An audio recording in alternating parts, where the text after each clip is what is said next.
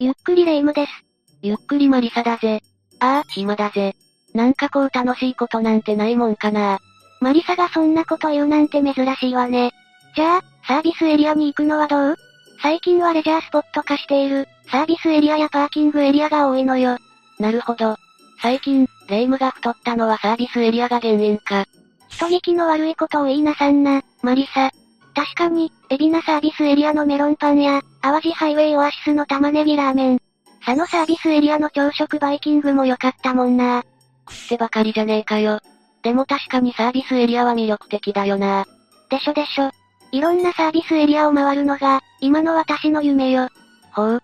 レ夢ム、サービスエリアは楽しい場所だと思い込んでいないか？はい実は楽しい場所とは言い切れないんだぜ。ってことはサービスエリアにも何か曰くが。というわけで今回の解説は、サービスエリアで起きた恐ろしい心霊事件を、5つランキングで紹介していこう。うわ、サービスエリアに心霊。ミスマッチな感じだけど、なかなか気になる問題ね。それでは早速解説スタートだ。最初の第5位は、天理パーキングエリアだ。天理って言ったら、奈良県かしら。そうだな。だが、天理市にではなく、奈良県大和郡山市にある、西名阪自動車道上のパーキングエリアになるぜ。ほぼすべての施設が24時間営業になっている、ありがたいパーキングエリアだ。あら、それは助かるわねそれで、そんなありがたいパーキングエリアで何が起こったのかしら？この話は、ゆうさんという男性が学生時代に体験した話だ。年末年始になると毎年関西にある実家へ帰省していたゆうさんは、この時元旦を地元の友人7人と過ごしていた。伊勢で初日の出と初詣を楽しんだ後、ゆうさんたちはほとんど徹夜のまま、西名阪自動車道を大阪方面へと走らせていたんだ。あら、若いとはいえ、ほぼ徹夜じゃ危険よ。そう、だから途中にある天理パーキングエリアで、休憩を取るようにしたんだな。なるほど。日時は元旦の夕方頃だった。7人はそれぞれ缶コーヒーを買って、車の中でゆっくり休憩をとっていたんだ。すると、友人の一人がこんなことを言い出した。カメラのフィルムが余ってるから、全部使いたい。旅行の思い出だもんね。しかし、外が寒いとのことで車外には出ず、車内に乗ったまま撮影することに。うー、ドキドキするなただ、この日はその後何も起こらず、全員が帰宅している。そして翌日、U さんは、異性の旅行を共にした A さんと、大阪で飲みに行くことになった。1軒目、2軒目とはしごした U さんは、何気なく、自分のデジタル時計を確認した。すると11時11分、23時11分、となっているではないか。ゾロ目かちょっとテンション上がるけどね。だが、その後も U さんは時計を見るたびに、1時11分となっていたり、2時22分、3時33分と、ゾロ目の数字を見る回数が増えていったんだ。ここまで来ると、なんか気味悪いなゆうさんもそんなことを考えつつ、目の前にある灰皿に、ふと目をやった。すると、灰皿が、30センチほど浮かんだように見えたそうなんだ。え、灰皿が宙に浮いたの？さすがにそれは見間違いじゃ。だが、その現象は A さんもしっかり見えていた。とすると、よからぬ力が現れたってこと？ただ、それ以降は特に変わったことはなく終わったんだ。正月休みも終わり、U さんが名古屋へ戻ると、A さんから電話がかかってきた。A さんは、ひどく慌てた様子だったらしい。え、一体どうしたのかしら ?A さんは、異性みんなで旅行した時に撮った写真に、何か写り込んだと騒いでいる。あ、それって、天理パーキングエリアで撮ったやつ？ああ。後日、U さんの手元にも例の写真が送られてきた。確認すると、やはりそれは写っていたんだ。U さんと A さんの間に写る。おかっぱ頭の女の子の顔がな。いやー。じゃ、じゃ、じゃあ、U さんが見たゾロ目や浮いた灰皿は、きっとついてきた女の子の霊の仕業だろうな。幸い、その後はおかしな現象もなかったようだが、これがもっと悪霊だったら、大変なことに巻き込まれていたかもね。続いて第4位は、海老名サービスエリアだぜ。ここは、神奈川県海老名市の東名高速道路上にある、神奈川県唯一のサービスエリアになっている。下り線には、ポルトガルの海老名メロンパンが有名だぜ。メロンパン好きとしては食べておきたいわね。そんな海老名サービスエリアなんだが、この話は、違う場所での体験になるんだ。どういうこと？体験者は、当時学生だった L さんという男性だ。L さんは毎日のように部活を終えてから帰るので、午後8時になるのはいつものことだった。そんな L さんが帰路に着く中、ことは起きたんだ。L さんが歩いて帰っていると、一台の車が走ってきた。何気なく車の中を見ると、カップルが乗車している。その光景を見て L さんは、彼女が欲しいなぁと、ぼんやり考えていたそうだ。男子学生が考えそうなやつね。しかし、その後、その車ともう一度すれ違うことになる。え ?L さんは再び、カップルの乗った車に目をやると、なぜか女性が乗っていないことに気づいた。一瞬だったので、見間違いだと思って振り返るが、やはり女性の姿だけがない。女性だけ、どこかに降ろしたとか？だが、L さんはなんとなく胸騒ぎを覚えた。そして、家に帰りたい一心で早歩きを始めたんだ。だが、またしてもさっきの車がやってくるではないか。え？えまさか、道に迷っているとか？いや、L さんの家の近くのあたりは、道に迷うような複雑な作りではないそうだ。それなのに、例の車は迷っているかのように徘徊している。そして、またしても車が近づいてきたことで、L さんは車内を恐る恐る見てみると、最初に見た女性が助手席に座っているのが見えたんだ。やっぱり女性は最初から乗っていたってこと？もうパニックになった L さんが、走り出そうとしたその瞬間、ドン。例の車が電柱に突っ込んで、事故ってしまったんだ。ええ二日後、L さんは、運転手が入院している病院へ、お見舞いに行くことにした。なんせ、事故の目撃者である L さんが通報したんだからな。それは義務だしね。それにしても、どうして事故を起こしたのかしら？運転手の王さんは、L さんに会うとこんなことを言い出した。ねえ君、あの時助手席に変なものを見なかった？実は、助手席から手を掴まれてしまった感じがして、だからハンドル操作を誤ったんだ。え、それじゃあ女性は、最初から乗ってなかったってこと？ああ、L さんが見たのは、幽霊だったんだよ。そのことに気づいた L さんが黙っていると、なんと王さんの方から切り出してきたんだ。その様子だと、やっぱり見たんだね、R 子ってことは王さんも心当たりがありそうね。そう、R 子さんは王さんの元カノなんだそうだ。そして王さんの運転する車が事故を起こして、帰らぬ人になってしまった。そんな、じゃあアルコさんの幽霊が、今でも王さんに、まとわりついてるってこと？どうもそうらしい。アルコさんがいなくなってから、王さんの身に災いが起こるようになったそうなんだ。それって王さんのことを恨んでいるんじゃ。怖くなった王さんが、霊能力者に見てもらったところ、アルコさんは王さんを恨んでいて、しかも王さん家の財産を狙うために、近づいていたことまで分かったらしい。うわぁ、その財産が手に入らないまま命を落としたから、王さんを恨み続けているんだ。王さん、ショックだったでしょうね。だが、アルコさんの正体を知った王さんは、アルコさんのことを本気で好きだったらしい。財産狙いって言われたのに？どんだけいい人なのよ。事故で入院する羽目になっても、その気持ちは変わることはなかったんだ。だが、それから3ヶ月後、王さんは不慮の事故で帰らぬ人になってしまう。嘘でしょ、王さんが事故って、まさか。その王さんが帰らぬ人になった場所というのが、海老名サービスエリアなんだ。そして、R 子さんが命を落とした場所も、同じ海老名サービスエリア。王さんは、R 子さんに連れて行かれた？王さんがどうして海老名サービスエリアまで行ったのかはわからない。もしかしたら、自分の意思で行ったのかもしれないし、R 子さんによって導かれたのかもしれない。王さんの命を奪うほど恨み続けるなんて。ここからが、ベスト3だぜ。第3位は、小谷サービスエリアだ。ここは、広島県東広島市小谷の山陽自動車道上にあるサービスエリアだぜ。上り線には、広島県創業のベーカリーショップ、アンデルセンが入っているほか、メロンパンアイスやもみじまんじゅうなども楽しめる場所になっているぜ。美味しいものが勢揃いじゃない。霊夢が目を輝かせているのも無理ないな。ところが、今から20年以上前にこの小谷サービスエリアで、とんでもない事件が起こっているんだぜ。とんでもない事件？当時、未成年だった少年が起こしたバスジャック事件だ。あ、知っているわ。当時、切れる17歳って言葉が流行ったものね。ああ。2000年代に世間を脅かす事件を起こした犯人の年齢が、17歳前後だったことから、そんな言葉が出回るようになったんだぜ。プレッシャー世代なんて呼ばれ方もしていたわね。事件が起きたのは、2000年5月3日。佐賀県佐賀市を出発した西鉄高速バスが、九州自動車道を走行中に、刃渡り40センチにもなる牛刀を持った17歳の少年にバスジャックされてしまったんだ。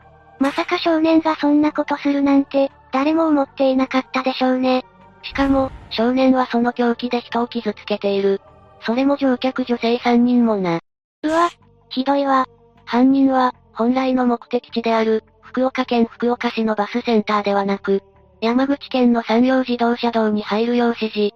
広島市の武田山トンネル近くで男性客を降ろし、その後入った奥やパーキングエリアで、人質となった3人を解放している。切られた人はどうなったの？二人が負傷し命に別状はなかったものの、もう一人はすでに息絶えていた状態だったぜ。そんな、午後9時半を過ぎた頃、バスは再び走り出し、午後10時過ぎに小谷サービスエリアに停車したんだ。確か、長い時間をかけて犯人と交渉したのよね。日付はすでに5月4日になっていた。そして午前5時を回った頃、約30人の捜査員がバスに近づき、バスへ突入。少年は逮捕されることになったんだぜ。あの膠着状態はテレビで生中継されていたもんね。ほんと、緊迫した映像だったわ。ちなみに少年の両親が説得に向かったんだが、少年はそれを拒否している。人を切りつけて興奮状態だっただろうし、誰にも止められないって感じ。乗客のみんな、さぞかし恐怖だったろうな。でも、そもそもどうしてこんな強行に至ったのかしら。少年は、ごく一般的な家庭で過ごしていたが、中学生になると、いじめの標的にされたと言われている。いじめか。その後、次第に成績も下落。学校でうまくいかない少年は、家族に乱暴な態度を取り始めたんだ。自暴自棄みたいになっていたのね。その後、志望校ではないものの、高校に入学した少年だったが、すぐに退学。それからは自宅に引きこもる生活を送っていた。確かにちゃんにハマってたって聞いたことあるわ。ただ、ネット社会でも現実世界同様、うまくいかないことが続いてしまったようだ。そして少年の精神バランスが崩壊した後、強制的に療養所に措置入院が決まる。入院中は穏やかな状態で過ごしていたようだが、外泊許可が下りた5月3日、少年は強行を犯してしまった。何もかもうまくいかない腹立たしさを、関係のない人にぶつけるなんて。家族は少年のことを思っていてくれたんだが、入院させられたことに対して、少年が不信感を抱いてしまったようだぜ。だから、説得にも応じなかったのね。実際に、そんな恐ろしい事件が、サービスエリアで起きていたなんて、ちょっと信じられないし、怖すぎるわね。二度と同じような事件が起こらないように祈るばかりだぜ。続いて第2位は、中国道の某パーキングエリアだ。次は、中国自動車道のパーキングエリアね。この話を体験したのは、F さんという女性だ。F さんは、仕事で関西から九州まで、よく山陽道を使っていたそうだが、この時は中国道を間違えて走行していたんだ。あらら、いつも通る道じゃなかったのね。中国道を利用すると、九州まで遠回りになる。だが、たまにはいいか、という、軽い気持ちで中国道を走ることにしたんだ。時刻は深夜、F さんは、ひたすら高速道路を走る。そして、眠気覚ましに寄ったところが、小さな、某パーキングエリアなんだ。ただ、入って思ったのが車が一台も止まっていないこと。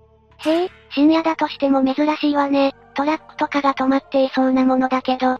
パーキングエリアに F さんしかいないこの状況。さすがに不気味な雰囲気を感じたそうだぜ。私なら耐えられない。トイレを済ませた F さんは、休憩スペースへ移動した。だが、施設に入るとなぜか、テレビがつけっぱなしになっていたんだ。消し忘れかしら。それにしても、一人きりでその状況は怖いな F さんもさすがにテレビは気味が悪いと感じたようだな。その後、自販機で缶コーヒーを買った F さんは、飲みながら睡魔に襲われていつの間にか眠ってしまったんだ。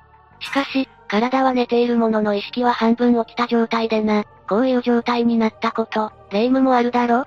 あるある、疲れている時にそういう状態になるのよね。ただ、この状態はあの金縛りに近いんだ。え、そうなの？?F さんは、金縛り状態になってしまったということになる。体を動かそうとしても動かない、でも意識はなんとなくある。確かに、この状態って金縛りかも。うわ、一気に怖くなってきた。F さんが不安感に襲われていると、テレビの音がぐにゃぐにゃと伸びたカセットテープのように、気味の悪い音に変わっていることに気づいた。そして、その音に混じるように、なぜかお経の多重音声が聞こえてくるではないか。お経ですって？テレビの音ならわかるけど、お経は違う気が。金縛りにかかっている状態で、聞こえるはずもないお経がどんどん聞こえてくる。手足はもちろん、首すら動かない。どうにか夢から覚めたい。F さんはその一心で地震を起こそうと頑張った。そして、ガクンとなった瞬間、金縛りがやっと解けたんだ。あ、よかった。ようやく夢の世界から現実世界へと戻った F さんは、なぜかテレビが消えていることに気づいた。え、なんでよ。タイマー設定でもされていたのか？そして、まだ気づいたことがあった。つ、次は何？夢の中で聞いたあの多重音声のお経。その音だけがなぜか聞こえてきたんだ。いやー、だってもう夢から覚めているはずでしょ？なんで、よりにもよってお経が。F さんが、すぐに自身の車まで脱出したのは言うまでもない。もしかしてそのパーキングエリア、実際に存在しなかったりして。まあ車が一台もなく、誰もいない状況だしな。そう考えてしまうのも無理ないぜ。では最後の第1位は、浜名湖サービスエリアだ。あらー、浜名湖もいいわね浜松餃子にうな重、ああ、想像するだけでよだれが湧き出てくるわ浜名湖サービスエリアは、静岡県浜松市の、東名高速道路上にあるサービスエリアだな。グルメだけに限らず、浜名湖を一望できるロケーションも最高の場所だぜ。もはや観光地ね。そんな浜名湖サービスエリアで、恐ろしい体験をした人がいる。その人は、T さんという男性だ。T さんは当時交際していた彼女と、遠距離恋愛をしていた。T さんは東京、彼女は関西だ。あら、じゃあ寂しいわね。だが連休を利用して、T さんは知人の車を借りて、彼女の元へ会いに行くことになったんだ。知人の車を借りてまで会いに行くなんて素敵。仕事を終えた T さんは、その足で東京を出発し、休憩に選んだ場所が浜名湖サービスエリアだった。疲れた体で出てきたのなら、無理せず休んでからの方がいいわよね。T さんは自販機でコーヒーを買って休憩すると、そのまま仮眠をすることにした。他にも何台かはみんな仮眠をとっているようだった。さっきのように誰もいない状況じゃないのは、安心といえば安心ね。この日の夜は随分と蒸し暑い日ということもあり、T さんは窓を少し開けて寝ていた。すると、コツコツコツ、と誰かに窓を叩かれたんだ。え、もしかして巡回している警備員、とか？いや、目覚めた T さんが見たのは、黒いワンピースを羽織った女性だったんだ。え、どうしてそんな場所に？話を聞けば、女性はどうやら名古屋まで行きたいのだという。時刻は深夜2時。T さんは、名古屋で降りる予定はなかったがこのよくわからない状況の中、承諾してしまったんだ。だ、大丈夫かしら、乗せてしまって。女性は微笑むと、助手席ではなく後部座席へ乗り込んだ。とここで、T さんは離れた場所でこちらを伺う、二人組の男性の存在に気づいた。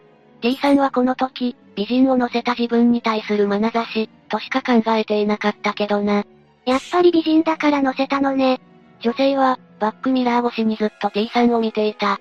が、そのうち、気分が悪いので横になります、と告げて横になったそうだ。そもそも女性が、一人でヒッチハイクって危険よね ?T さんもそのことが気になり、理由を尋ねたが、騒音にかき消されて聞けなかったそうだ。